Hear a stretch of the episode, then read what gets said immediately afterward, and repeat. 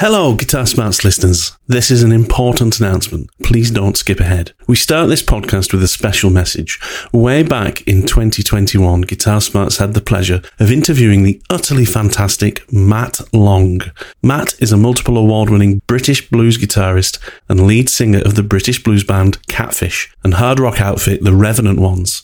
He joined us for episode number 20 and was a truly gracious guest who spoke about his career, his childhood, guitars, and meeting his hero, Joe Bonamassa. Well, Matt needs your help. Through 2023, Matt has been undergoing treatment for bowel cancer, and his recent prognosis has meant that to extend his life and retain a chance of survival, he needs to seek private treatment outside of the NHS. Matt's family have set up a GoFundMe page that is linked in the Guitar Smarts link tree in the description of this podcast. And we at the Guitar Smarts podcast would like to invite each and every listener to consider donating towards this fund that could well save the life of one of the brightest guitar talents of our generation. Now is the time, folks. Head on over to the link in the description to find the GoFundMe page. Donate what you can. Your donation could save a life. Thank you. Enjoy the podcast that's an incredible story, actually. That's a ridiculously that, cool that story. entire take of that song, the song that went on to be beaten that you hear, yeah. it was rescued from almost being lost by Jeff By, to- by Jeff, Toto. By, by Toto. Toto. Toto, basically. yeah, Toto basically saved that record.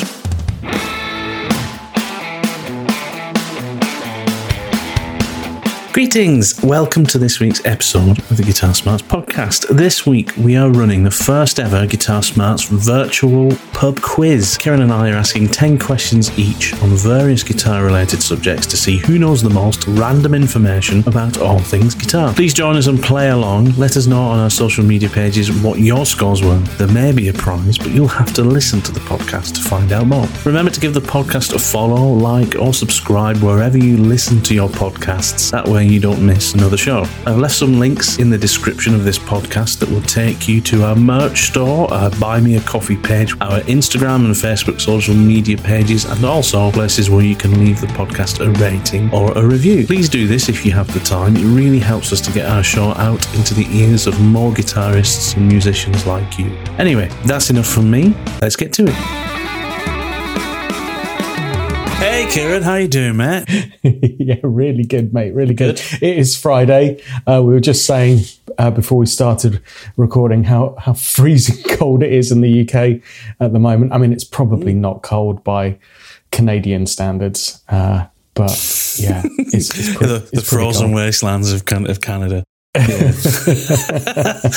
yeah, no, you're right. Actually, I mean, it's. I mean, what is it? When I when I was defrosting the car this morning, yeah, before uh, Lucy did the school run, the car was saying it was like minus five degrees Celsius. I don't know what that is in yeah. Fahrenheit.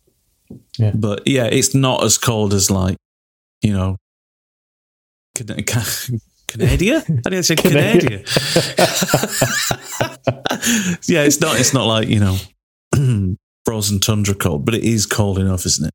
It is cold, and uh, I mean, oh man, just I, am properly uh, feeling like a, a, a, whinging, grumpy old man at the moment. But uh, uh, like the price of the price of energy in the in the, the bills yeah. at the moment, it's just insane, man. So I'm, I'm, making a choice to not put the heating on and uh, just put extra jumpers on, man, because it's just it's too expensive. Yeah, yeah, yeah. My my energy supply went bust at the end of the year. Mm.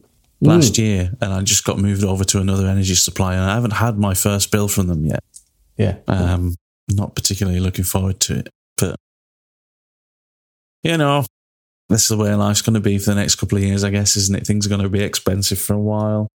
That's it. That's it. Such is life. yeah. well, uh, my energy supply went bust at the end of last year as well, and we've been moved yeah. over. So I've done I've done inordinate amounts of research and stuff to see how to to minimize uh, energy bills. So uh, if you want to talk about that later when, it's more appropriate like not not not within the guitar smarts podcast otherwise we might lose our audience who think they've joined yeah. like, uh, energy watch or something yeah. no exactly yeah actually that would be a good thing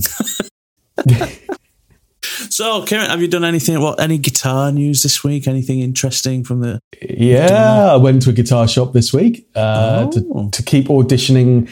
I don't know why, but I've got this thing where uh, I, I, feel like I, I want a new acoustic guitar. Mm-hmm. I don't. I don't need a new a, a, new acoustic guitar. I don't need one. Mm-hmm. Um, but I just I just feel like the current acoustic guitar that I've got, whilst it's good and super playable, it's just like it just plays like an absolute dream. But that's because it's been set up within an inch of its life, and and I've had it since I was a teenager. Yeah. Uh, wor- working in a guitar shop, and it's and it's beautiful, and and it has huge sentimental value. But I just know that there are better sounding acoustic guitars out there. So I've been for the last couple of weeks, I've been auditioning some in guitar shops, and um, yeah, I can't, I, I can't find something that I that I really like. So yeah, that's that's that's something I've been up to over the last week. Going to guitar shops, Matt, and being disappointed, and and that never normally Welcome happens to, to my me. world. so so now I feel like you feel. And you go, like I walked out of a guitar shop for the second time in as in, in as many weeks, and and just went, ah, oh, that was really disappointing. I, I, haven't bought anything. So now I just feel like I've wasted my entire time. I, I'll go home now. What is it? I mean, have you taken your own guitar with you to these shops when you've been? It's a really good point. Acoustics? I, I, I, I said to myself I would on this second outing. And then I realized I hadn't changed the strings on it for a while. And if I did buy something, I didn't know if I'd have the space in the, in the trunk of my car to fit, fit both guitars, etc. Blah, blah, blah. List of excuses. So, so in the end, I, I didn't.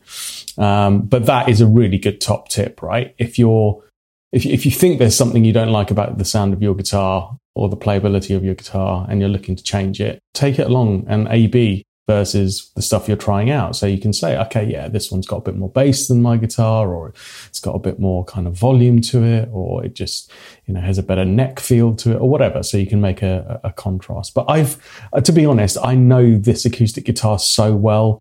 It's, it's done a lot of gigs with me. It's traveled a lot with me and I've had it for so many years that my hand automatically, when it picks up another guitar, can almost from memory and and my ear can almost say, okay, this is how it compares to your guitar. But yeah, it is it is it is a good tip to to take it along. Yeah, I think I think it's something people should do, especially particularly for acoustics, right? Because inherently, mm, you never mm, really know mm. what an acoustic sounds like.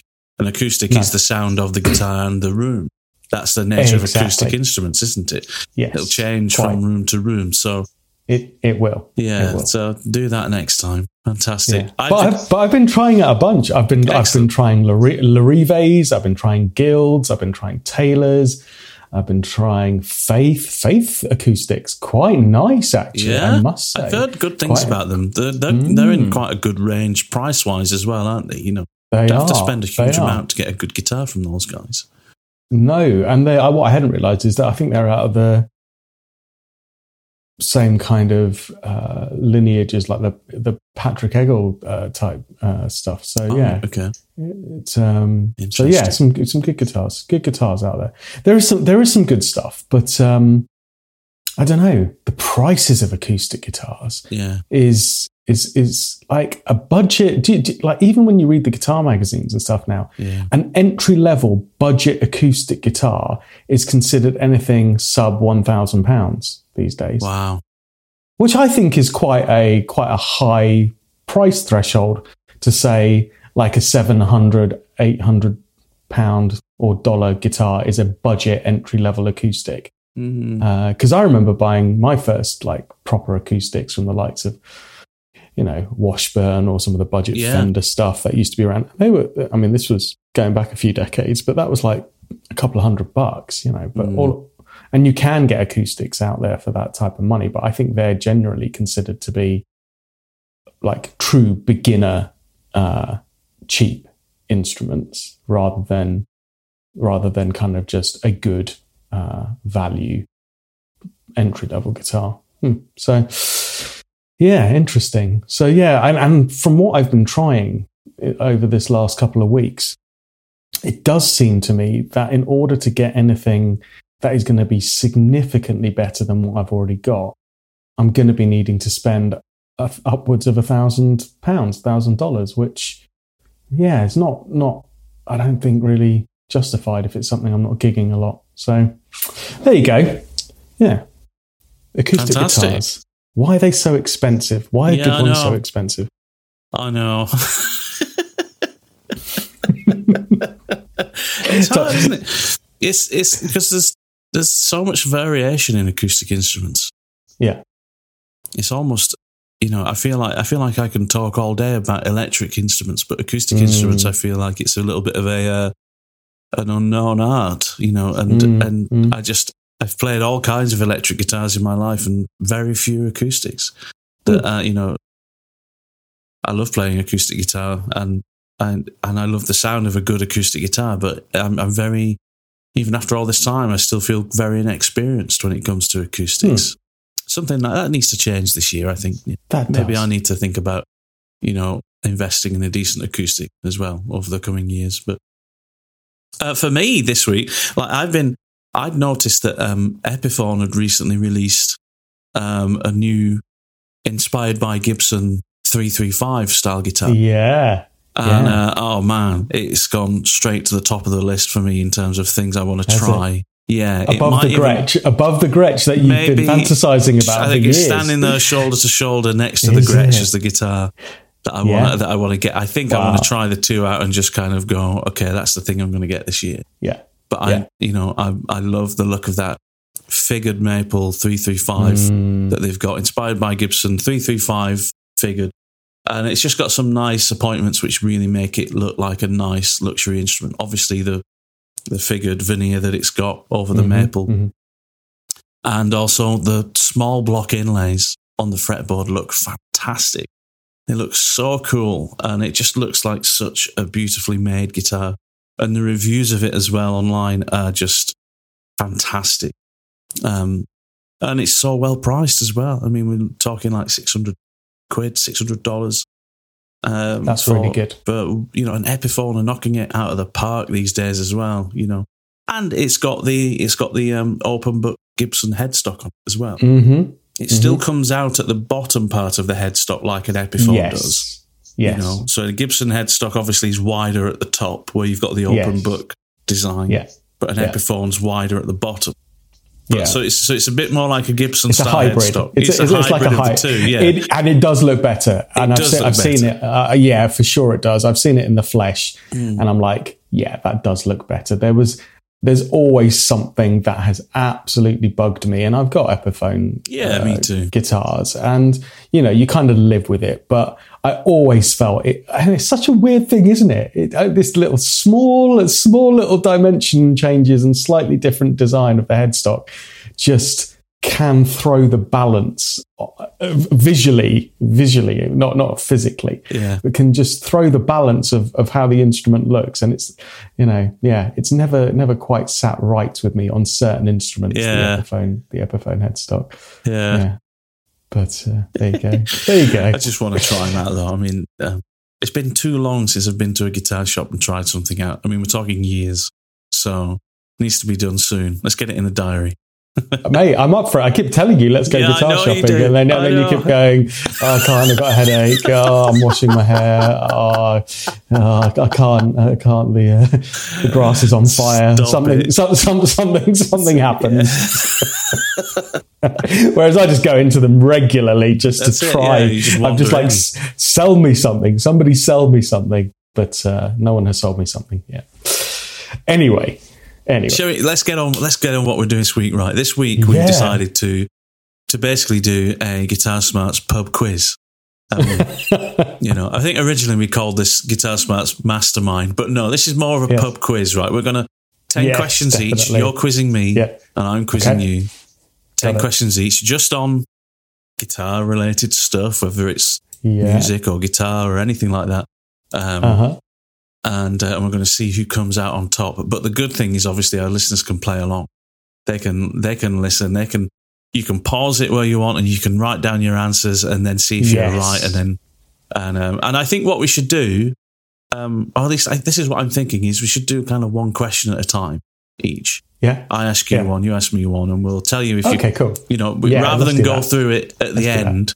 see who's Yeah, right. Let's just say if we're correct or not at the time, and we can just get to the end and see how we've done. So, That sounds great. So there's huge prizes at stake, namely, namely, uh, pride and bragging Pride. rights. pride and bragging Pride rights definitely bragging rights. stake. So for between me and you, it's basically whoever gets the most out of ten, uh, right? And then for our listeners, it's it's wha- whatever score they can get out of twenty. So you know, as you said, you know, pause it after the question, write down your Yeah. answer, or mentally write. Don't cheat. No, no one cheat. No, this. absolutely. No, no and, cheating, uh, no Googling. let's see, let, let's uh, let's see. And uh, for anyone that writes in, I, I have got some merch actually from some of the people at um, Music Nomad uh, that we could send out actually to anyone that writes in and tells us how much they got out of twenty genuinely.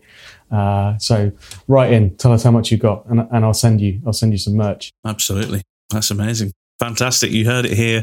There you go. and what I also you go. might do, just just to just to uh, elevate the uh, the the suspense, is I might even add some music in the background, just and some sounds, some some kind of correct answer, wrong answer sounds. Um, who knows? Nice. Let's see what happens in the edit. mate. I know you're. I know you're going to win this because I. I'm, the, the thing is, is, yeah, I do because I've been doing this show with you for like the last year, and the amount of things I've learned where I've gone, I didn't know that. Yeah, how does he know that? And you just know it. Neither you, I. you, you, have an encyclopedic knowledge of like to- but- random guitar stuff. So But to be fair, most of the questions I've got for you, I didn't know the answer to most of them until I did some research to try and write some questions. So brilliant. Okay, cool. Let's see. I wonder if we've got any uh, uh, any clashes as well, but we'll Well, find that- out. yeah, we'll find that's- because we haven't, we haven't compared questions. So all No, right, here we true. go. All Right, right, shall, I, shall I kick off? Please, sir, go. So here we are, the Guitar Smarts pub quiz. Sorry to interrupt this quiz, but if you've got this far, maybe you should subscribe, follow, or like this podcast so that you never miss another show. Pause it here, go and do that now, then let's get back to the show. Question number one. Question number one. Kieran, right. In what year was the Gibson Mandolin Guitar Manufacturing Company founded by Orville Gibson? And this is multiple choice, okay? hmm Oh, okay, that's kind. This that is one, kind. this one, not all questions are multiple choice. This one Sure. is so. Sure. Uh, so multiple. I'll just repeat that. In what year was the Gibson Mandolin Guitar Manufacturing Company Mm. founded by Orville Mm-hmm. Gibson? Was it A, 1902? Oof. Was it B, 1894? Oh. Or was it C, 1906? hmm. What was it? What was the first one? 19... 1902 Okay, A. 1902, 1906, or 1894, Four. did you say? Wow. Wow. Okay. I, well, I'm gonna I'm gonna volunteer. I have no idea whatsoever, whatsoever. But I think there's something in the clue, right? Because I do what I do know is when the first kind of electric guitars, acoustic guitars started to come into production. And prior to that, there was it was a lot of ukuleles, mandolins, that mm-hmm. kind of thing. So, so yeah, this is going to be early. Is it as early as 1894? I don't know. I'm gonna I'm gonna hedge my bet and go 1902. It still sounds phenomenally early, but that's Correct. That's where I'm going. I could say you are correct. Is that right? This is 1902. Oh. Yes. Ah. So Orville Gibson started Nice. making instruments in 1894. But he didn't found the company, Gibson Mandolin Guitar Manufacturing Company, uh, until 1902. And then 1906 was just a, a red herring. But well done. Well done, Kieran. You got that one absolutely correct. By process of, of random elimination and complete guesswork. So not due to any foresight or knowledge, just guessing. there, really. okay, mate. Here's your here's your first question. Okay. I love I love this. This is great. This is. I feel we need beer of some description. this is do a actually, yeah, this would be a good thing to, to do alongside a nice beer or single malt or something like that. Yeah, yeah. And actually, in a pub with loads of guitar nerds rather than just the two of us. That's true. That would be good. Still, I mean, I'm, I'm having a great time nonetheless. Right. Uh, okay. Question uh, number one Okay. for you, Matt. So, a, a, a history question as well excellent. for you. So, uh, what was Fender's first model of guitar? A nice, easy one, but I'll give you a multiple choice because it might um, it might lead you awry. So, Fender's first model of guitar was it A the Stratocaster, B the Telecaster, C the Broadcaster, or D the Jazzmaster. Say those again. The was it I, A? I the, will. I will say. So, Fender's first model of guitar that they, they put into production was it the Strat, Stratocaster, B, Telecaster, C, Broadcaster, or D, Jazzmaster? Right. Okay. So I'm almost certain it's not the Jazzmaster. I'm pretty certain that came in.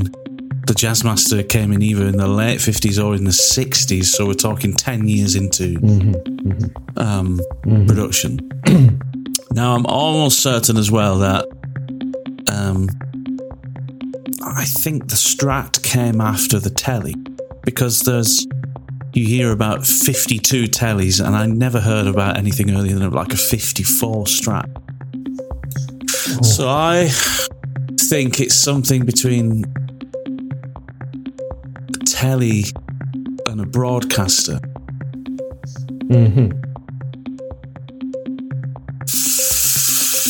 Oh, suspenseful music. Uh, I'm going to go with broadcaster. I'm going to guess. Going to guess broadcaster. Sir, you are correct, and I love the logic Oh. you use to deduce to the correct answer. You are right. You are absolutely right. And do you know what? Actually, mate, I Ah. went through the same process as you. I wasn't quite sure. I was Yeah. like, was it the telly or was it the broadcaster? Because in my mind, I couldn't quite remember what the broadcaster looked like, but I thought it looked kind of similar to a telly. So I was like, it's got to be one of those two. Anyway, you're right. It was the broadcaster, um, which was basically the prototype of the Telecaster. And they released Right, the broadcaster in 19, 1950, 1951. There's a bit of a, a That debate early? uh, on on internet. Yeah, 1950. Um, Wow. and it was it was designed to be uh, the first electric Spanish guitar. Uh, that was the that was the design concept. We want to make an electric Spanish guitar, and that was then the broadcaster. That then very quickly, as you said, like in the early fifties, became the Telecaster because I think the broadcaster just had the one pickup, so they evolved it a little bit, tweaked it a bit, and then it became the Telly as we know and love it. So yeah. Wow. Okay. Fantastic. See, I, I'm learning something every day. Brilliant. This is There you go. so we are one for one in the We are one right? for one. Yeah, we've got off to a good start. There we, We go. have got off to a good start. We both Whew, guessed. set- it. settled our nerves a bit there. We, we, we, can- it, can at least walk away from this quiz going, all right, we, we've got we've got one question right. Right, Kieran, are you ready for your next question? Ready, sir.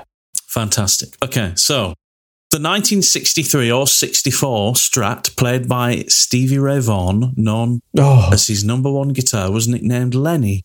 But who Yes. was Lenny? Oh. See, if you'd have asked me any bits of that question up until then, I would have been like, because I was thinking it was called Lenny. It was Stevie Ray Vaughan. Oh. So uh, I think Lenny. I think I think Lenny was a was a was a girlfriend or wife, and then that was the namesake for the song Lenny as well. But I couldn't tell you if it was his girl if it was his girlfriend or his wife. But I think it was a, a partner of, of some description. I'm going to give it to you. It is. It was his wife, Lenora. Yes. So it was named after Ah, after his wife. And you're right. The song Lenny was also named after her. Obviously, why would it be any other Lenny? But uh, you don't get any bonus points. You don't get any No, bonus points for that. I don't know whether I should get a, uh, whether I should get a full point or not. I might I might give myself half a point because I was a bit No, no, undecided. no, no, no, no, no. That's a full Yeah, full point. point. Full point. All right. Yeah, well, that's yeah, very generous. absolutely. That's very it right. generous of you. That's very generous. Got it right. Very Well done. Well Oh, thank you, mate. Thank you. And and knowing me as you do, as a Stevie Ray Vaughan fan, I appreciate the appreciate the question. And and uh, I've done you a, I've done you a favour later on. I think. Yeah. I Oh, think. good, I- I good, think- good, good. I think I've done you a few favors actually. Uh, maybe mate? not. I don't know. Yeah, eight more questions on Guns N' Roses and Slash. Brilliant, thanks. and, uh, um, and Stevie Ray Vaughan. Okay, all right. Number number two. Right. Um, okay. Right. So a simple question, but with quite a complex answer. So there are, if you don't get it exactly right, there's plenty of other opportunities to, to, to earn points on this one because it's not an exact answer. What does SG stand for in the Gibson SG model? Uh, oh, You're going to kick yourself because you do know this. Because you do. think I know I, you know. I think I do. Now, now I know what ES stands for in the ES guitars. So oh, oh, I, think- I don't. I think it means uh, electric Spanish. Ah, S- But SG, I'm gonna go with solid guitar. No? Yes. Oh, really? Okay. yes, yes, you're absolutely right. Is that You're right? absolutely- It stands for solid guitar. Okay. It does. It does. It does. Uh, do you want a little bit more details on the Yeah, backstory absolutely. of, of, I think, yeah. I mean, Right. Eddie, this is this is a good thing about this, right? Is that we can go through these questions, but we can elaborate and you know inform our listeners on extra little things. Cool. So, uh, though it was launched in 1961, the SG only became known as the SG in 1963. Right. So before then, it was known as the Les Paul. Ah, As- right, as yeah, it was the Les actually- Paul, yeah. It was the new Les Paul, exactly. Because around 1959, the Les Paul model as we knew it uh, was discontinued. Uh, not, uh, you know, in, indefinitely, because obviously it's it came back again in 1960 when they realised how popular it was. But they actually discontinued that current uh, looking Les Paul that we know and love and replaced it with with what we now know as the SG model. Um, now it was basically Les Paul was involved in the original Les Paul in 1959. Um, but then there's a couple of things that kind of float around on the on the internet forums and, and general wisdom around this, which is by 1962, Les Paul's endorsement uh, and contract was up for renegotiation, and and they didn't continue with with, with him uh, in developing any more guitars in that way. So um, he didn't want a, another model bearing his name. There is rumor that he, there was a uh, a piece of di- a discrepancy between him him and Gibson, and they wanted to continue to have his name, and he was then suing Gibson because they you know wouldn't remove his name from the SG. Um, so some people think that SG stands for sued Gibson, which I, I think I think that doesn't sound quite right to me. No, why But- would they do that? Why they were the ones do that were suing everyone else. Going, you know, Well- later on. True. So I would have accepted the conspiracy theory answer, which is sued Gibson, which some people believe in. That sounds a bit naff to me. I think it is uh, indeed, as you say, solid guitar, but. Um, uh, but but by all accounts, and I think what is true is that Les Paul wasn't particularly fond of the SG, um, and he wasn't particularly happy to have his name endorsing something um, that that had his name uh, on it, but that he wasn't a particular fan of it. He wasn't one hundred percent behind. The other answer, um, and so, and oftentimes the simplest answer is the is the best, but I don't, again don't believe this one. Is that there was some manufacturing issues and they actually ran out of uh, Les Paul truss rod covers. Um, which was the bit that had Les Paul on the Oh, SG. really? Yeah, and so they just they just went, well, we can't call it a Les Paul because it doesn't say Les Paul on it, so let's just call it an SG instead. Who who knows? Let's go with it, solid guitar because that Okay. I think is what most people think is the answer. Fantastic. Well, that's interesting. I, um, I, I did know actually that it was introduced first as the Les Paul and then it became the Mhm. SG, but I didn't know the reason why it changed. I wondered if it was just uh, kind of uh, re uh, the more interest in the original Les Paul shape come back into play um, a few years afterwards, and they decided to bring it back and then change the SG to to SG, you know, as we know it now. Mm, mm. Interesting, right, Kieran. So we're two for two, right? We're two for two each. We are Neck two for neck. two. Yeah, We're doing all right. We're doing okay. So, right, are you ready for question number three? I'm ready, mate. I am ready. Okay, you, you should know this one, but I, but this is a this is a good question nonetheless. Right, in 1987, Jim Marshall celebrated 25 years in the amplifier business and 50 years in the music industry with the release of what amplifier? Oh, in oh, hold on. So this wasn't the Silver Jubilee, the one that came out on the twenty fifth anniversary. So Yeah. Th- so is, is that the question? What was the amp model that he released on the 25th anniversary of, of Marshall? I think it was the Silver Jubilee. Correct. Yeah, it's Correct. one of my favorite favorite Correct. models of Marshall. Yes. It was uh, actually, from what I understand, it was um, it was actually just called the Jubilee, not the Silver Jubilee, but it ah. was it was it was silver in color for that year that it was the Silver right. Jubilee. Right. Um, and yeah, fantastic amp, typified by Slash's live work with Guns yeah. N' Roses. But I yeah. didn't know until um, I did some research on this amp to accompany the question that um, he didn't use that amp in the studio. So that amp no. never appears in any of any of Guns N' Roses album work. That was a no. modified JMP or it was a modified JCM 800. That's right.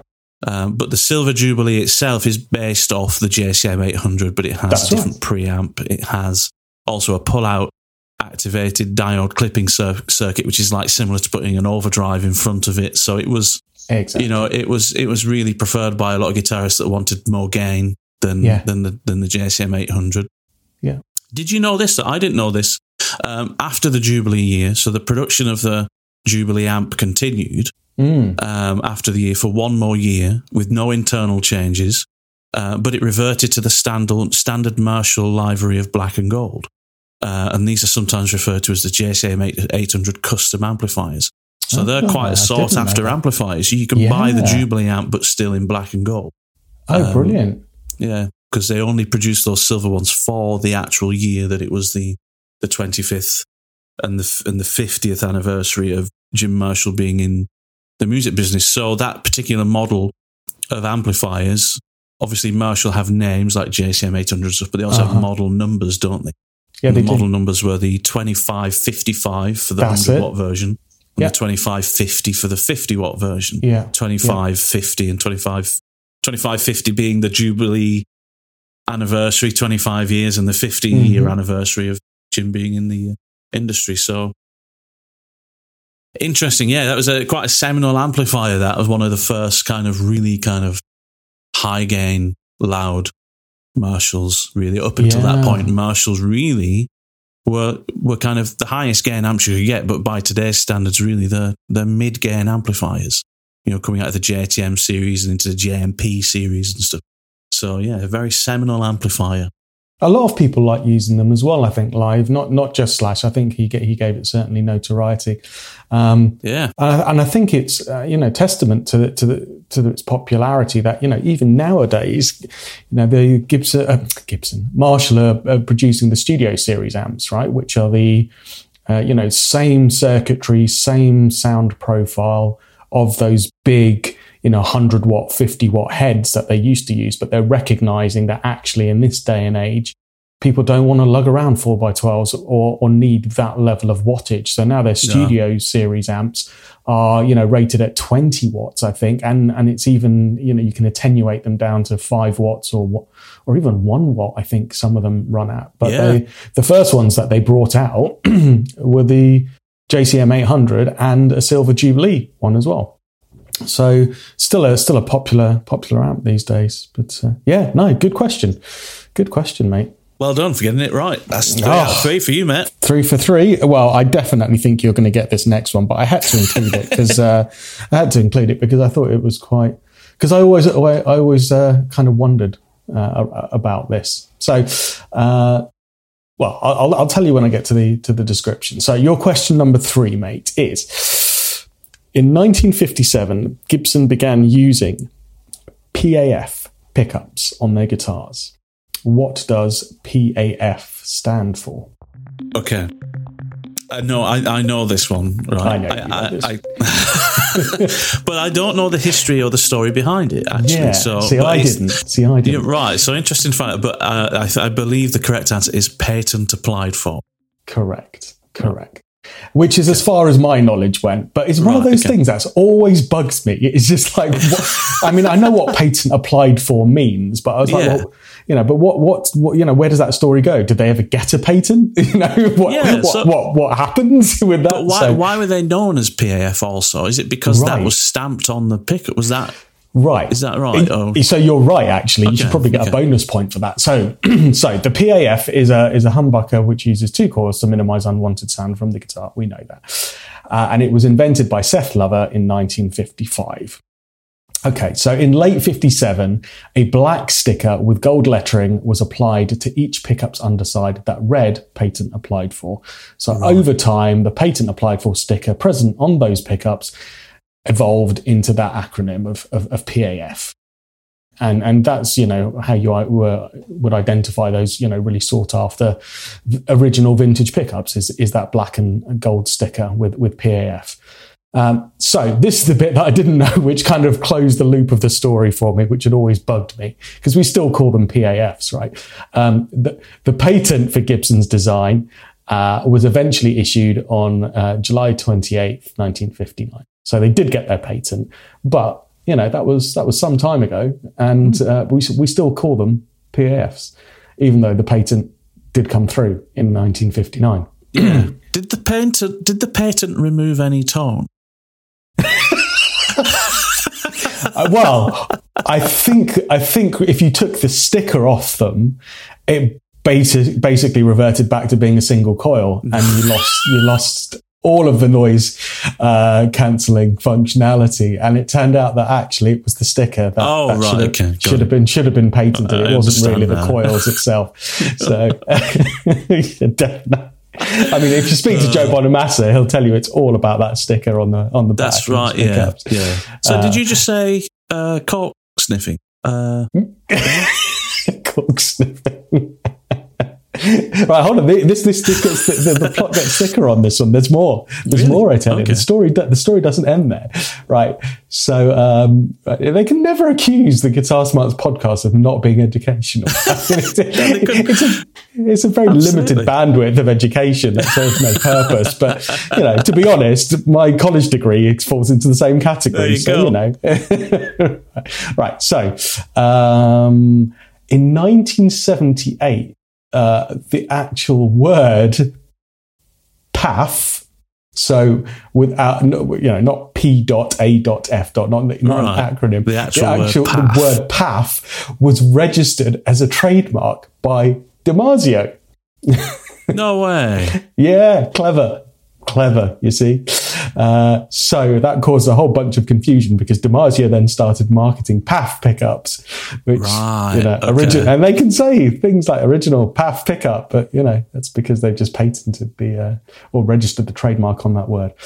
So the registered trademark PAF should not in any way be confused with the original P.A.F Ooh. acronym used to describe original vintage pickups. There you go. Uh, that that one's always bugs me, mate. And and well done. Uh, I'm you know you obviously got that right, but uh, oh, thank story, you. Again, I, I, I, feel I feel enriched as well with information because it's again an answer I knew, but I didn't know the story behind it. So you thank go. you for that. Are you ready for your fourth question, Kieran? Fourth, fire away, buddy. Okay, this is a tough one. I reckon. I reckon. Oh, okay. you know, but I didn't know stumble. this. Right. Okay. Fender are known mm-hmm. for their fantastic history of building tube amplifiers.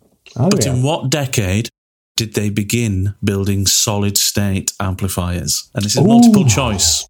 Okay. Ooh, okay. Thank you. Yeah. Okay. No worries. So, did they start it in A, the 1960s, mm-hmm. B, the 1970s, or C, mm. the 1980s? I don't think it was until the 80s. I could be wrong, but I don't know. I'm going to go 80s. You're wrong. Oh, oh we have. He's got one wrong. I've got one wrong, everyone. One wrong. when do you think it might be? Now. Well, was it was it the seventies then? Nope. Sixties, really? Nineteen sixty six. They released the ah. first range. Let me give you some info because I didn't realize this, and actually, this ah, goes to show you how things come full circle.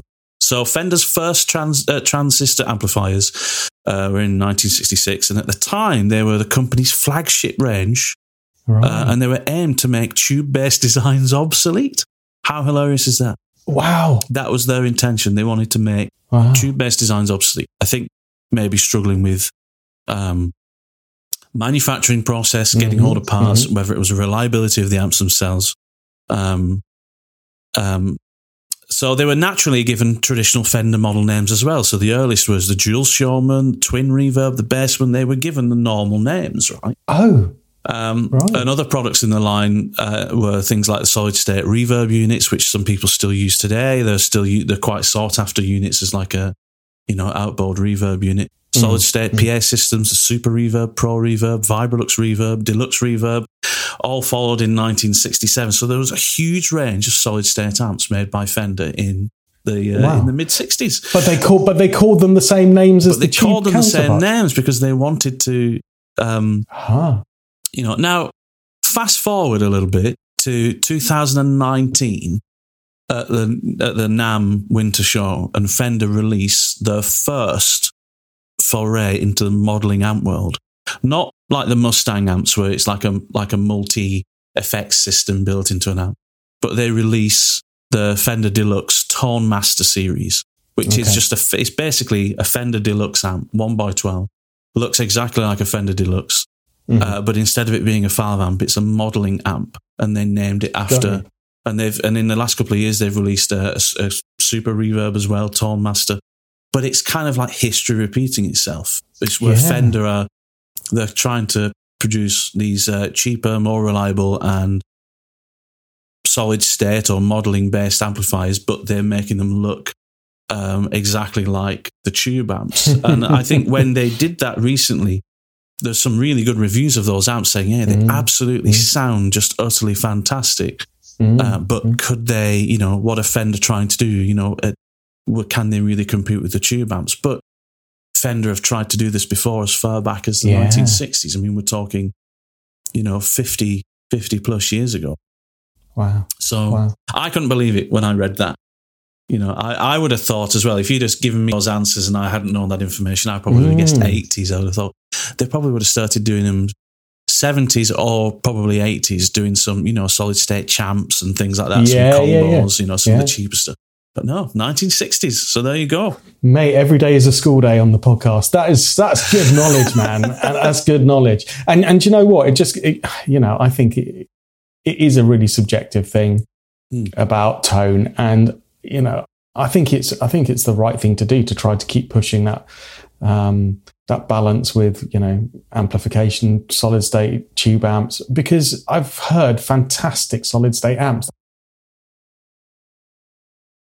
I've heard them where I go, that is definitely a tube amp. It's not a solid state. And you go, no, it's a solid state. And so, absolutely, you know, and a, a good amp is a good amp. Um, so, but that, that's, you know, that's been going on for a while, been going on yeah. since the sixties.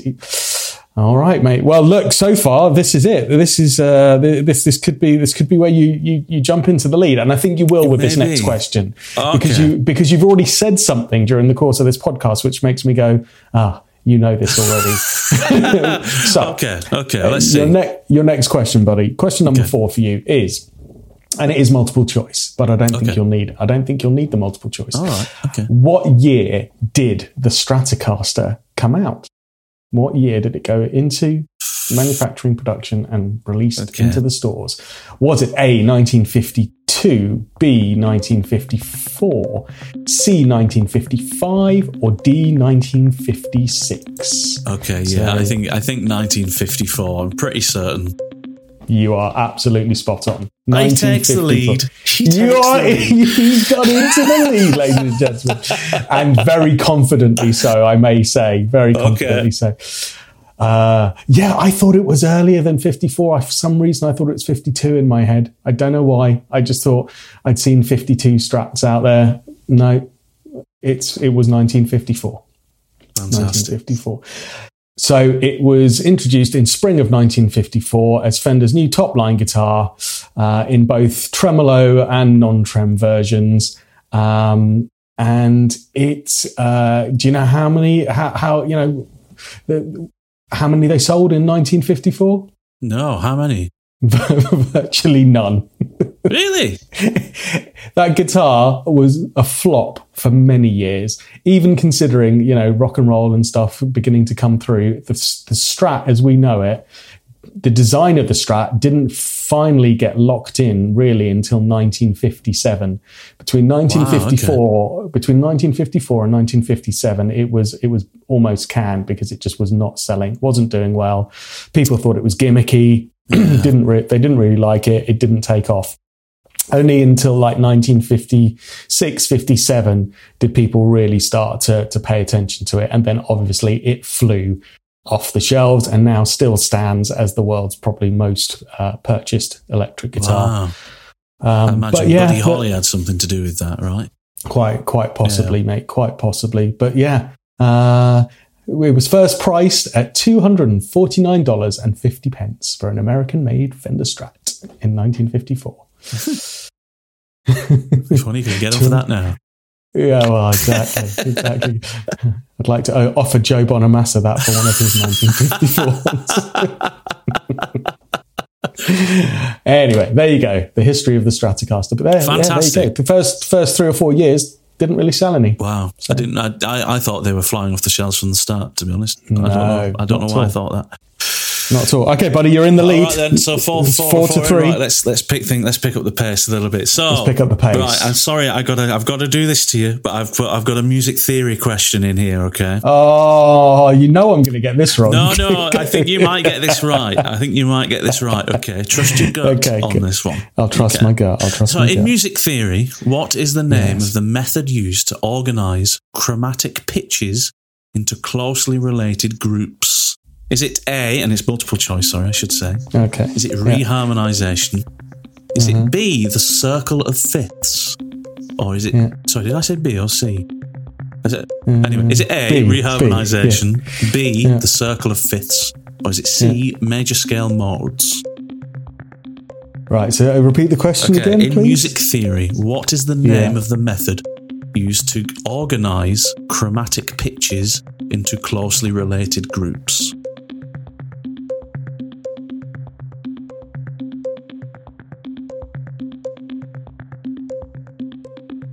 It's got to be the circle of fifths, hasn't it? Correct. And there, might I just say, was the longest pause in Guitar Smarts podcast history. it really was. Because yeah. I, I, think I think I've admitted quite frequently to our to our listening audience, music theory and me are are, are, are, are friends that are yet to be. Uh, best friends, yeah. and uh, and and so I will innately just question myself because as soon as I heard it, I was like, well, yeah, that's a circle of fifths. Uh, but then I started going, oh, hold on a minute. Is it is it modes? But it's not. It's not modes.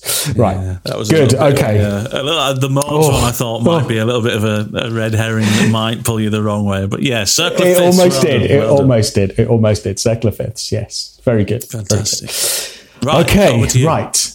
Uh, now, sir, this one I think I think this is yours for the taking. Okay. Surely, okay. surely.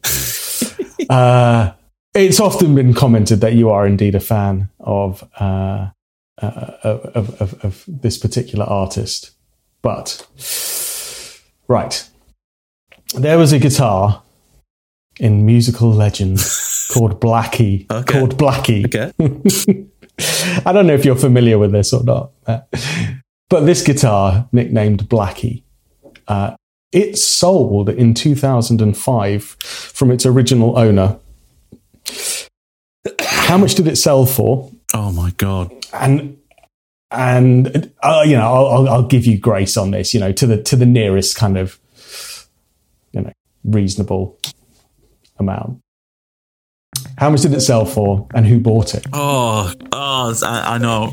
I don't know how much it sold for. I'm going to say. And why? And why was it sold? And why was it sold? Ah, this is this is quite a, a multi-layered question. Um, it is. It is really. So I don't know the figure. I, I'm pretty certain it was sub a million dollars, but I don't know how close to a million dollars it was. I'm going to say nine hundred thousand dollars it sold for. Uh-huh.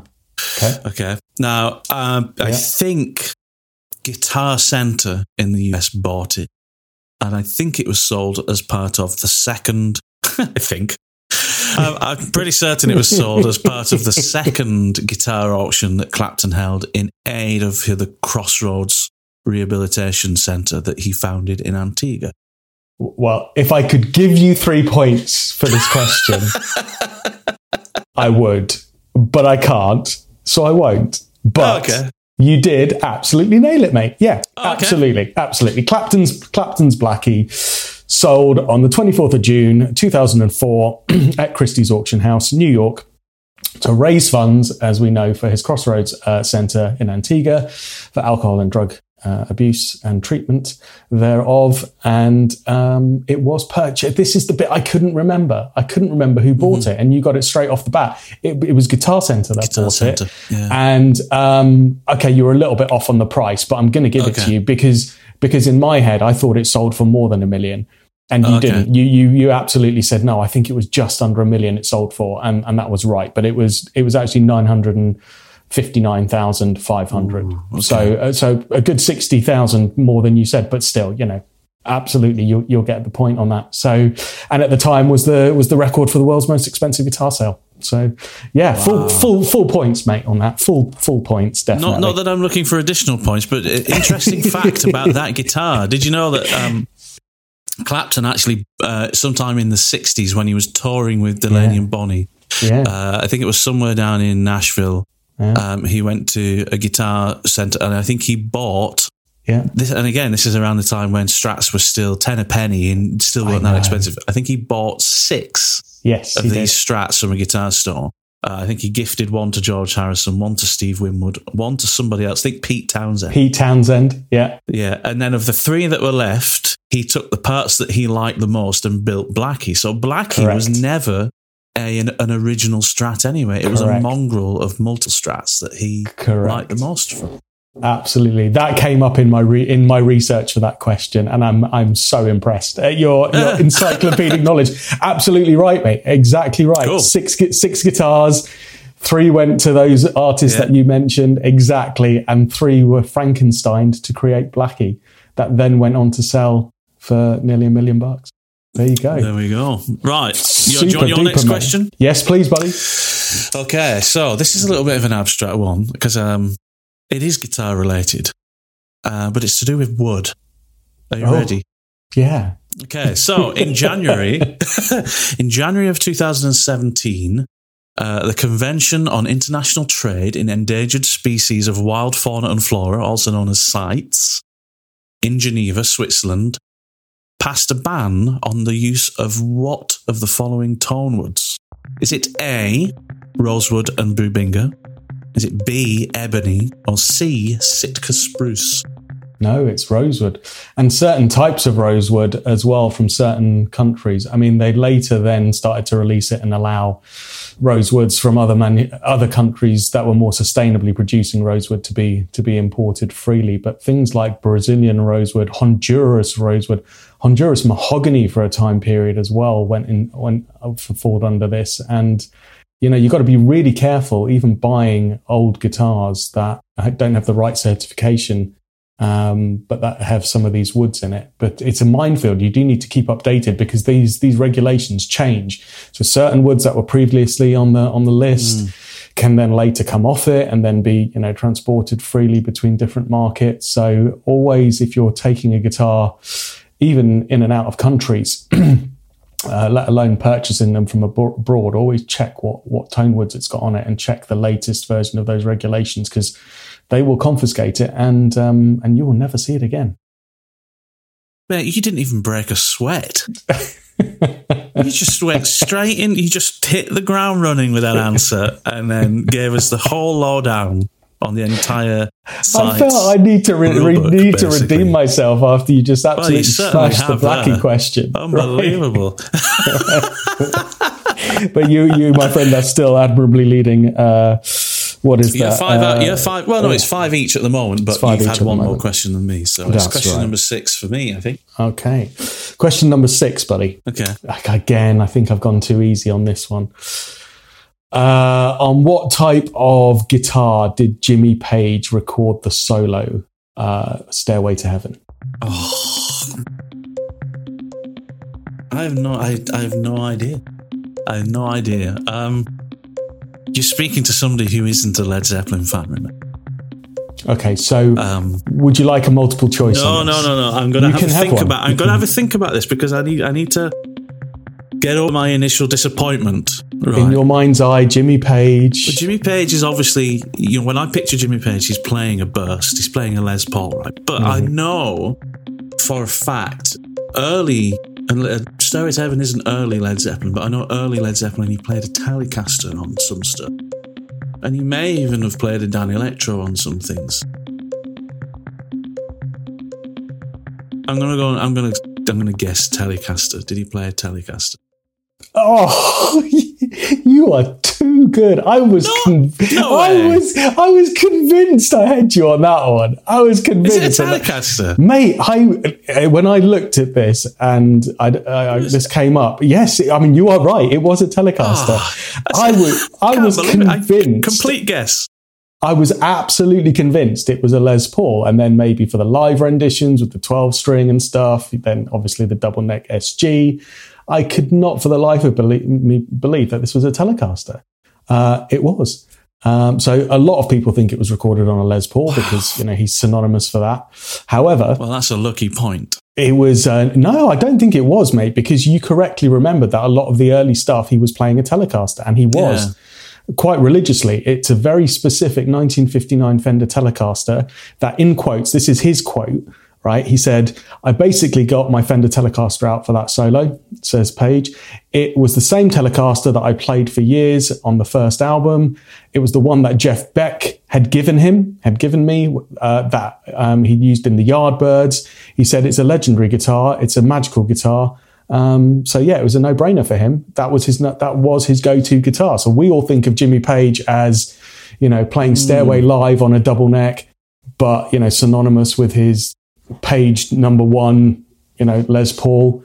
But no, he he had a, a Fender Telecaster gifted to him by um, Jeff Beck. That was that was his go-to instrument. Yeah. Well, it just goes to show you behind every Les Paul is a knackered Telecaster. Absolutely. Well, So I'm that's lucky you-. I feel very lucky to have got that for. That's you six for six, Six mate. for six, six for six. But that was a that is a fluke because I have no idea. I, I I had very limited knowledge on Jimmy Page's guitar history, um, other than those few things, and I and it was a wild. I basically span a wheel in my head and it landed on Telecaster. But, right. Next question for you, Kieran. Question number seven for Kieran. Yeah. In 1988. Oh, hang on. I've got an alarm going off. Right. Question number eight for you, Kieran. In 19. Uh, is it number. No, number seven. Sorry. Question number seven for you. Yes, seven for Yeah. me. Yeah, yeah. Sorry. Yeah. In 1988, Fender released their first two artist signature guitars. Oh, And this is multiple choice, by the way. One of those guitars was the was Eric Clapton's lace sensor mid booster pointed Strat, but who was the other guitarist releasing their signature model? Was it A. Jeff Beck? I don't think I need the multiple choice on this. No. And the only reason I know is because I listened to the Guitar Smarts podcast from Matthew Oliver. Didn't you? Didn't you tell me this in a previous episode? I and I told was you like, that? oh right. I think you told me this in Ah, an episode, okay. uh, like a Oh, really was it early signature? episode. maybe it was the signature guitars episode we did, probably a good few I months think you, right. So I'll tell you what Okay. you told me. Okay. And so I'm pretty sure that I knew that Clapton's was one of the first signature Yeah. models. And I think in a previous Guitar Smarts episode, you said to me, "But do you know who the second one was?" Yeah. And I said, and I and I guessed a bunch of artists, Yeah. and I was invariably true to form wrong on all of them.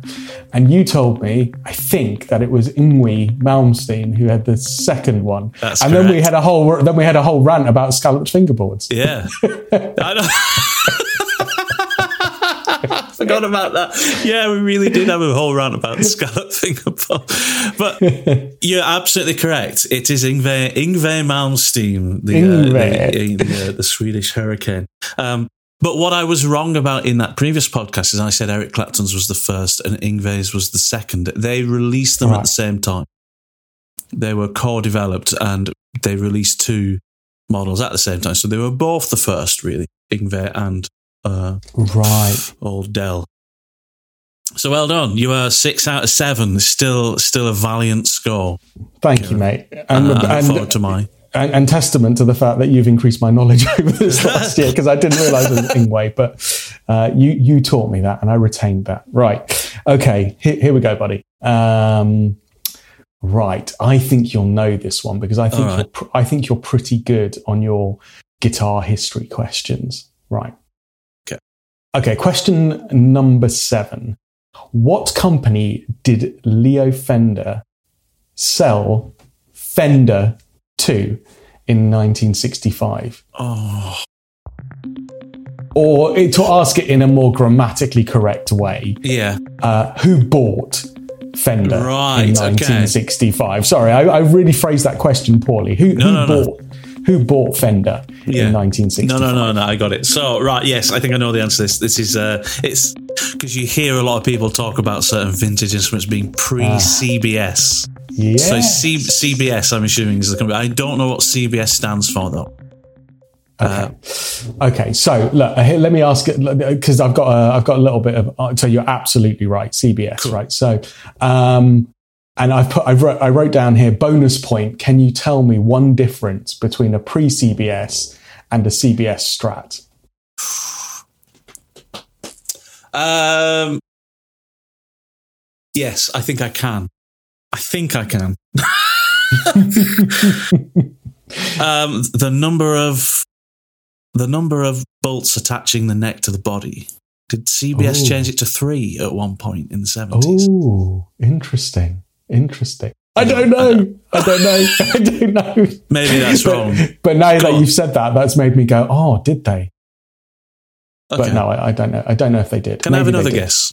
Yeah, Size of the headstock. correct. Ah, there we go. That's- when that's you got the- the, bigger the- seventies yeah. headstock, right? Okay. Yeah, exactly, exactly right, exactly right. So look, you're going to get the point for this question, buddy, because you you you you have you have got it right. So look. It was CBS, uh, fully named the Columbia Broadcasting System. Okay. strange strange name for a company, but the, the Columbia Broadcasting System, uh, and they bought Fender from Leo Fender for the princely sum of thirteen million dollars in 1965. and Wow. yeah, you're absolutely right. I mean, these weren't these were regarded as as quite mixed times for for guitars produced in that era, right? Because you're you're losing the heritage of the founder of the company, all his kind of design nuances, and then CBS started to monkey around with the design of this iconic Strat that you know um, had had been had been locked in by then for quite a few years. So they they took hold of the company in 1965, and they only made one small change at first, as legend has it, which was they um, put a new neck plate on the back where the, where the guitar bolts on uh, to the neck, and they put on it a big, large, uh, stylized F logo. Now, I'm trying to think if I've seen some of those scratch plate, those um, neck plates that are three screw rather than four screw.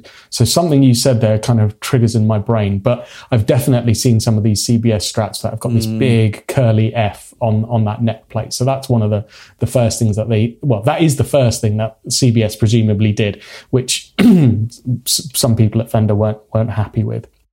But the main thing, the main thing that they did um, was this larger headstock, and that's the way that you kind of you can you can see um, that CBS era, um, which is where the headstock was significantly larger, which a lot of people were really disgruntled Yeah. about. It said it threw the instrument off balance, not just not just visually, but also physically. Um, and then, you know, after CBS, um, you know, no longer owned the company, um, actually you started to see Strats being released with what they called then the modern headstock, which was actually the original size, smaller Yeah. headstock.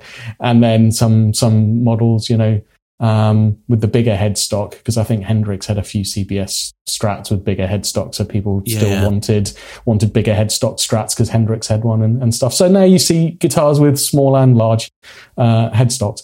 Um, so you're absolutely right, buddy. Um, do you know, incidentally, the reason why that larger headstock existed? I haven't a clue. Not the foggiest. What was the Right. reason? So that was a deliberate move because the CBS, in their wisdom, decided that the branding on the Fender Strat wasn't visible or prominent enough, and they wanted more real estate uh, with which to display the Stratocaster logo and all of the the stuff that fits on the headstock. So they just said, "Can you make that headstock bigger so we can put bigger decals on it? Because you can't you can't see them." So uh, that was that. That was that. That's cynical about that, isn't there? Something I don't like about that. it's not a player focused. Um, it's a marketing focused yeah, uh, is, adjustment rather than yeah. a a player centric adjustment. So yeah. there you go. There you go. Good, buddy. Yeah, you nailed it. You you you got it. You got it. Thank you. Thank you. Um, my impeccable run continues. Anyway, um, question number eight for Kieran. Right, are you ready? Uh, you should get this one. I think. I okay. think. I don't know. I don't know. Which guitarist played the devil in the guitar battle in the movie Crossroads? Ah, uh, well, you say I should get this. I have never seen the film Crossroads, and that that I, I, and I'm a, I'm a child of the '80s, so that's just yeah. ridiculous. And I'm a huge fan of the Karate Kid, and I watched the Karate Kid films religiously growing up, yeah, and yeah. and and the latest incarnation Cobra Kai, by by which the oh, by the way, if you haven't watched Cobra Kai and you liked the original Karate Kid films, do yourself a favor. really? Oh. Maybe I should do that. Maybe I should have, do. I do like you, the Karate Did you like the original Karate Kid films? Yeah, yeah, absolutely. I thought and you've not seen Cobra Kai on Netflix? Cobra Kai, no, dude. I'm about to give you the best gift ever, or rather, or rather, Netflix is. seriously, seriously, lock yourself right. away. Lock yourself away. I don't know if Lucy is a fan of of, of uh, the original Karate Kid films. If she is, then, oh, certainly then, not. But right. In, so, in, so, so, this is one for you. This is this is this is a this is a self indulgent moment for you, my friend, and yeah. and you will you will relive your youth. It is Amazing. an absolute pleasure. Anyway, why do I say that? Well, because uh, just, just, to, just to say, by the way, you haven't yeah. given me a correct answer yet. Oh, sorry, sorry, Steve, Steve Vai, Steve Vai, Steve Vai. sorry, Steve Vai. Yeah, Steve Vai plays the devil in uh, in, in, in the Crossroads guitar duel. Uh, but Ralph Macchio plays the the young uh, guitarist, uh, who I think it was Ry Cooder that did all the guitar work actually, because Ralph Macchio. I think uh, you're right. Yeah. Apart, you know, Ralph Macchio was far too busy being a being a, karate expert. Uh, if 80s uh, pop culture has taught me anything, so yeah. you know, uh, so he, he, he couldn't. Although his miming of guitar is quite phenomenal, uh, I must say. But it wasn't him. It was Ry Cooder that did all of the um, guitar work. Well, I think that Cooder point that you've just made is is worthy of an additional point there because oh. that is super um, super extra knowledge there because everyone's going to remember Steve Vai and everyone's going to remember Ralph Macchio's performance there yeah. as well in that yeah. duel that they have. But yeah. to point out that it was Ry Cooder playing the guitar for Ralph Macchio's parts is yeah. So You've earned back an additional point. Mm, there. I'm not sure I have. Shall I tell you the only reason I know that is because of a former Guitar Smarts podcast uh, guest hero yeah. and, and and and exceptional buddy of mine, Mr. Damien Lodrick, who uh, who again is a huge fan of the Karate Kid and and still like berates me because I haven't seen Crossroads, the guitar film,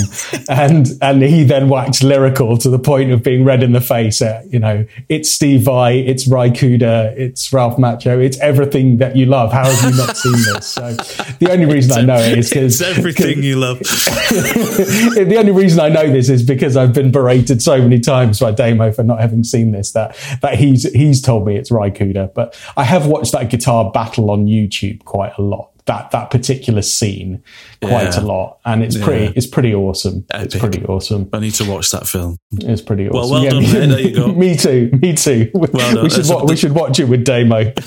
we should? That, that's something we need to do. Um, but you are, I am giving you two points for that because that is worthy of a couple of points. So, wow, that's very kind. That does bring you generous man back up to eight points after eight you, questions. You're just injecting some uh, some some tension back into just, the quiz. Yeah, I know. Take it down to the wire. Uh, okay, mate. Right, question right. eight for you. Okay. Again, again, you're. I, am sorry, mate. I think most of your questions are, in fact, guitar history. No, no, no. It's of, fine. That's all good. It's all good. But, but, but I think I think I think you, you I think you do well with these. So. I think I think you know the answer to this already it's a linked question to my previous one around the, the um, around the cell of of Fender. Okay. But now this is related to to Leo himself. Mm-hmm. So, what company did Leo Fender start after he sold Fender to CBS?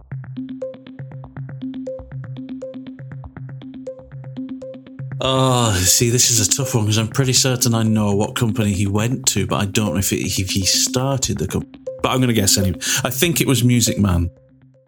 It Is that correct? Music Is that Man. correct? It was. Right. Okay. Because it was, It was. was it Sterling Ball who he started it with, or I know Ernie Ball, of course. It was Ernie Ball, wasn't it? Ernie Ball. I actually don't know. pretty certain Music Man was Leo Fender and Ernie Ball. Yeah. And they started Music Man because obviously Music Man is now owned by and run by Sterling Ball, Ernie Ball's Yeah. son. Um, I think. But cool. So it was Music Man.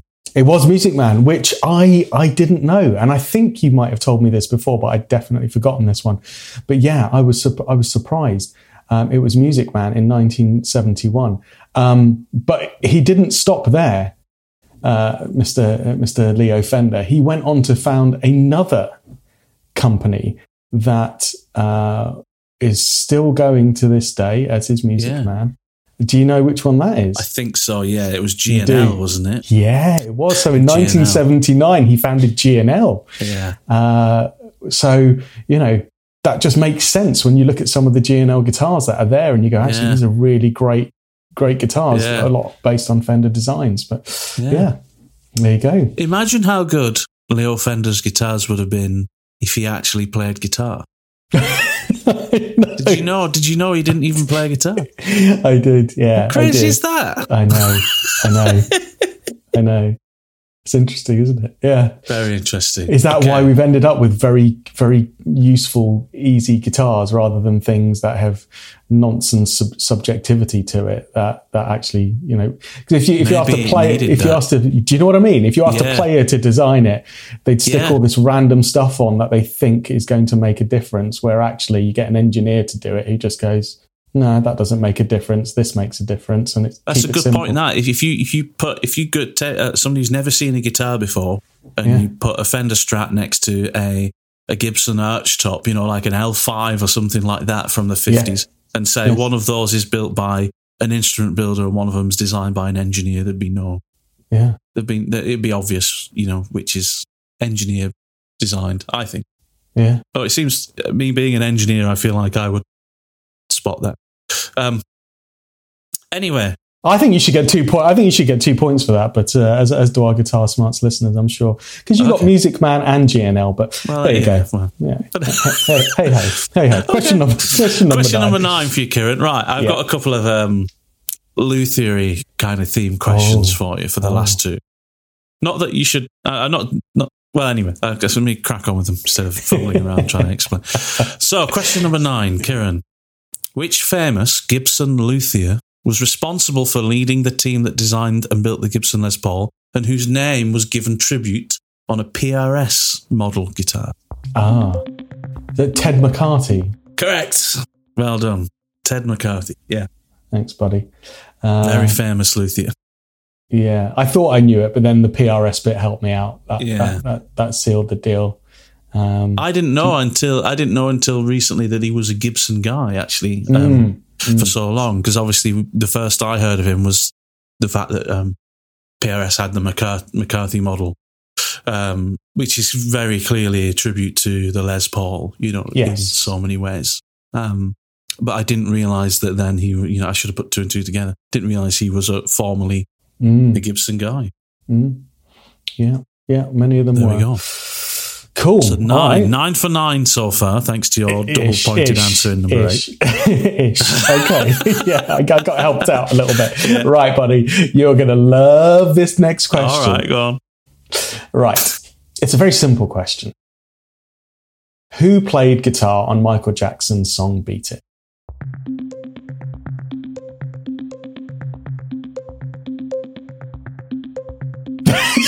That's the biggest pause in Guitar podcast. We almost had the emergency audio kick Right. in there. I think I'm going to get two points for this answer. I think you are think now. I. I, can.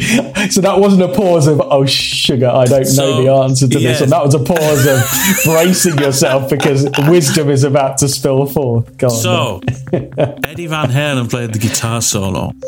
Correct. uh, but Steve Lukather yeah, was the session guitarist on Yeah, uh, on that record, and he played all the rhythm guitar parts. correct. Who played bass on that guitar? Oh, but who played bass on that guitar? Who played bass on that track? Steve Lukather. There you go. Steve Lukather. I didn't. I didn't know that. Yeah, I I, know. didn't know. I knew he did the rhythm uh, Yeah. parts on it, and obviously everybody knows Eddie and his tapping shenanigans Yeah. Uh, on the solo of it. But I didn't realize Lukather also played the bass on that track. Yeah, yeah, and that was just circumstantial. The story behind it is Mm. um, so back then when they they were still running tape for recording studios, and they were probably still on things like twelve track or maybe twenty four track. If you wanted Mm. Yeah. to get more than twenty four tracks recorded, or you know more than the tape machine could do, you would link up multiple tape machines, and they would Right. have a digital code called a SMPTE code, which which basically made sure all the tape machines knew exactly where they were in a point in time. So you could link up multiple tapes and they'd all play back and record in time. And the story that um, that I've read so far in, in Steve Lukather's book on, on this is that somebody had actually cut that code that linked the tapes up. Uh, and Quincy Jones didn't want to lose two things that were on one of the tapes. One of them was Michael Jackson's lead vocal and Eddie Van Halen's first generation guitar solo. That guitar solo that he did, and is still on the record, is the first thing he recorded in the session. Uh, It's the first take. Um, that No. knocking you hear that sounds like a Yeah, door. yeah. That's Yeah. Eddie Van Halen checking his guitars Just working. checking he's his tapping trem. the, he's tapping the pickup. Yeah, it's like bang, bang, bang. Yeah, it's working. It's not meant to be part of the song. It sounds like a Oh. door knock and it fits the song Yeah, perfectly. But it was it him just checking his guitars work. Oh, this is Bang, bang, this is a level of knowledge I was not not ready for. This, this is Yeah. taking it so much deeper. This is brilliant. So, so the so they they accidentally make this mistake of cutting the code that lines the tape up, and they have to to save those two parts. They have to re-record the rest of the rhythm track, but it's not Right. it's, it's not synced up with the rest of the tape. Um, Jeff Porcaro's playing drums on that, yeah, and he notices that the whole time Michael Jackson's doing his um, doing his singing take, when he's not singing, he's banging two and four on a drum case just to kind of keep rhythm, and you can hear it in the microphone. So Jeff Piccaro records a click track with his drumsticks based off Michael Jackson's hitting two Oh, and no four, way. and they Wow. record a new click track that they use to then resync the tape and re-record some of the parts. I- That's an incredible story, actually. That's a ridiculously that, cool that story. entire take of that song, the song that went on to be beaten that you hear, Yeah. it was rescued from almost being lost by Jeff by, to- by Jeff- Toto. By, by Toto. Toto. Basically. yeah, Toto basically saved that record. They based Oh, Steve man. Lukather and, Man. and Jeff Porcaro, and Steve Lukather then re-recorded the bass guitar part that was lost on one of the tapes. And, wow.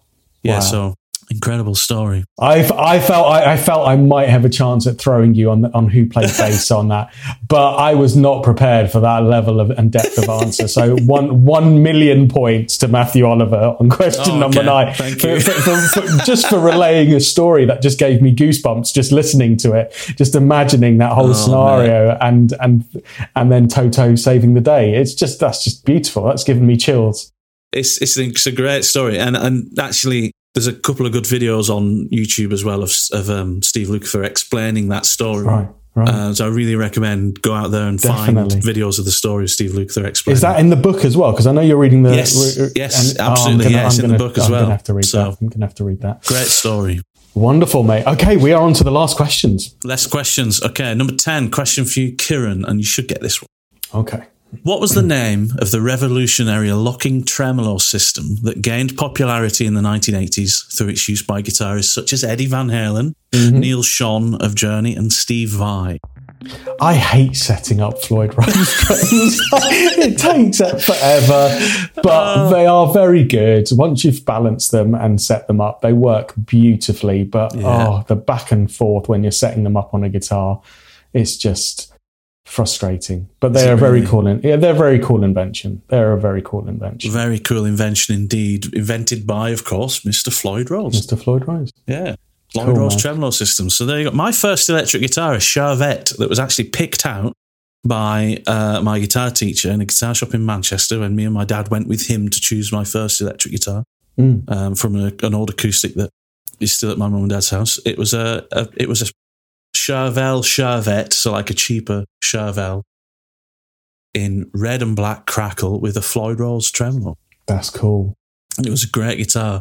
I have an eBay saved search for You should. Charvette guitars, and I have for about the last seven years. And uh, and if that exact model of guitar, Yeah. that same finish comes up, I'm getting it. You have to get it. I saw- I, miss that guitar. oh man! So that finish is it, it doesn't come up. Does the does the model come Never up on eBay?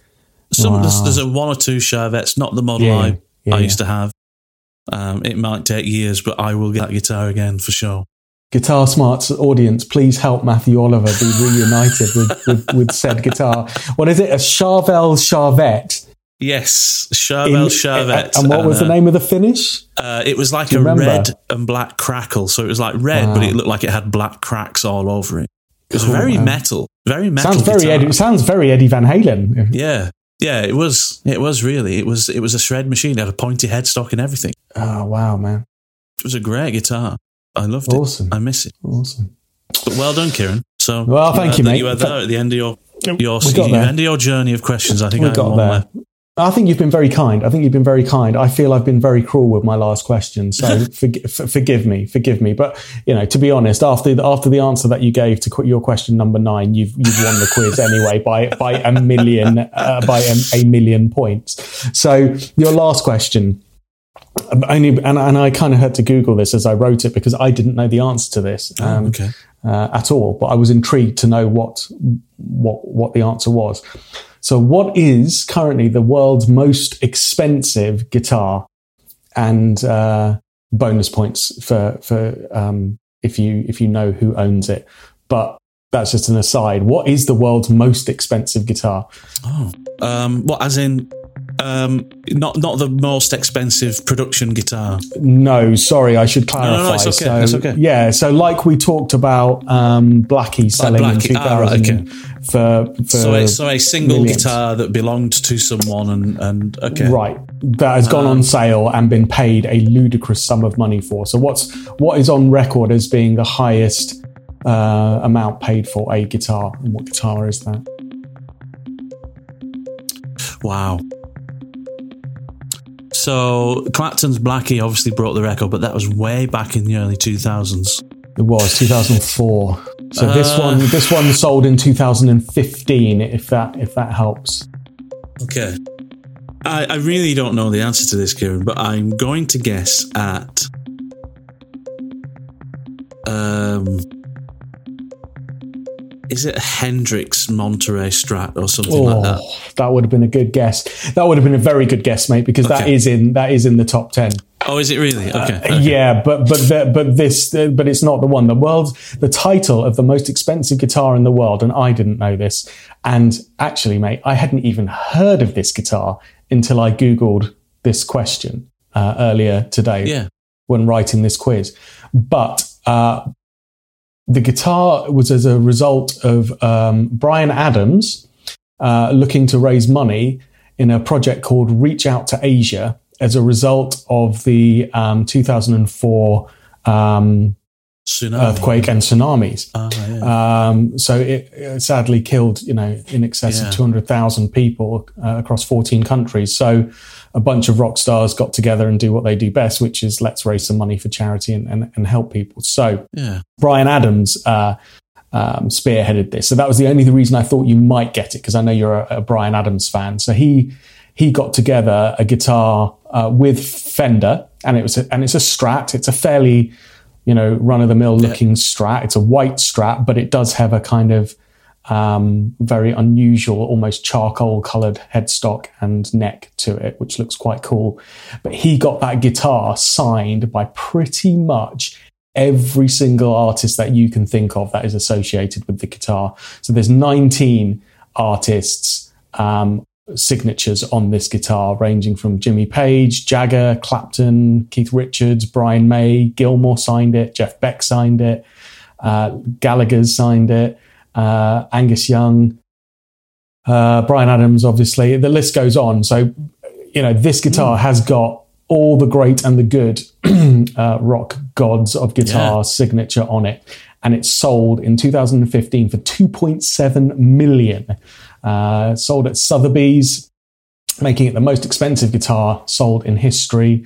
And it was sold uh, off uh, to uh, the Qatar uh, royal family.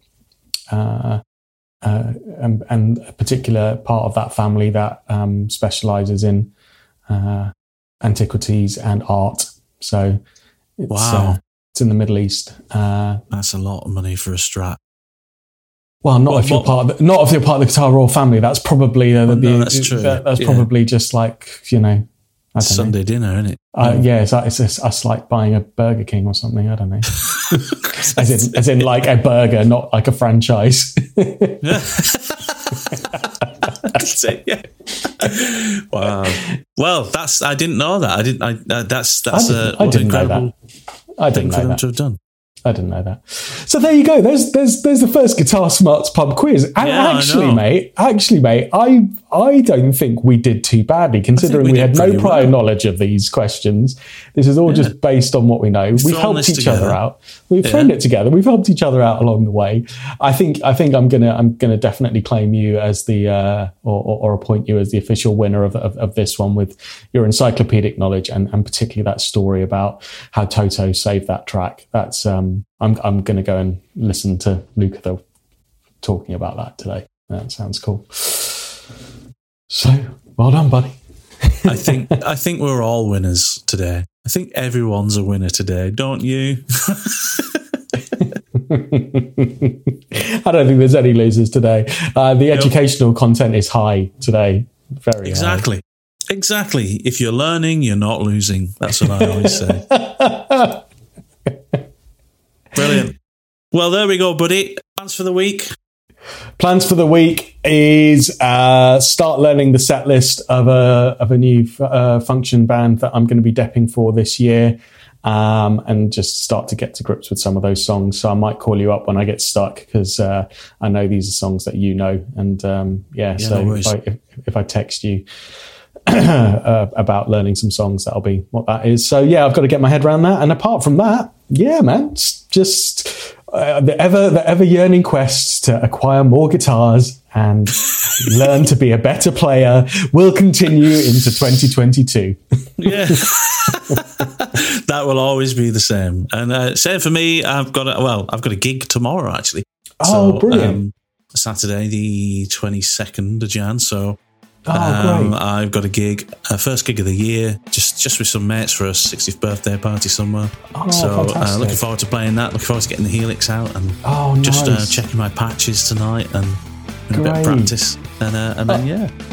Oh, I have a brilliant gig, mate. I didn't Yeah. realise you had a gig uh, tomorrow. Oh, that sounds that sounds fantastic. And the Helix, the Helix gets to to, to, to you know get warmed Shine. up and get out there. Yeah, brilliant, fantastic.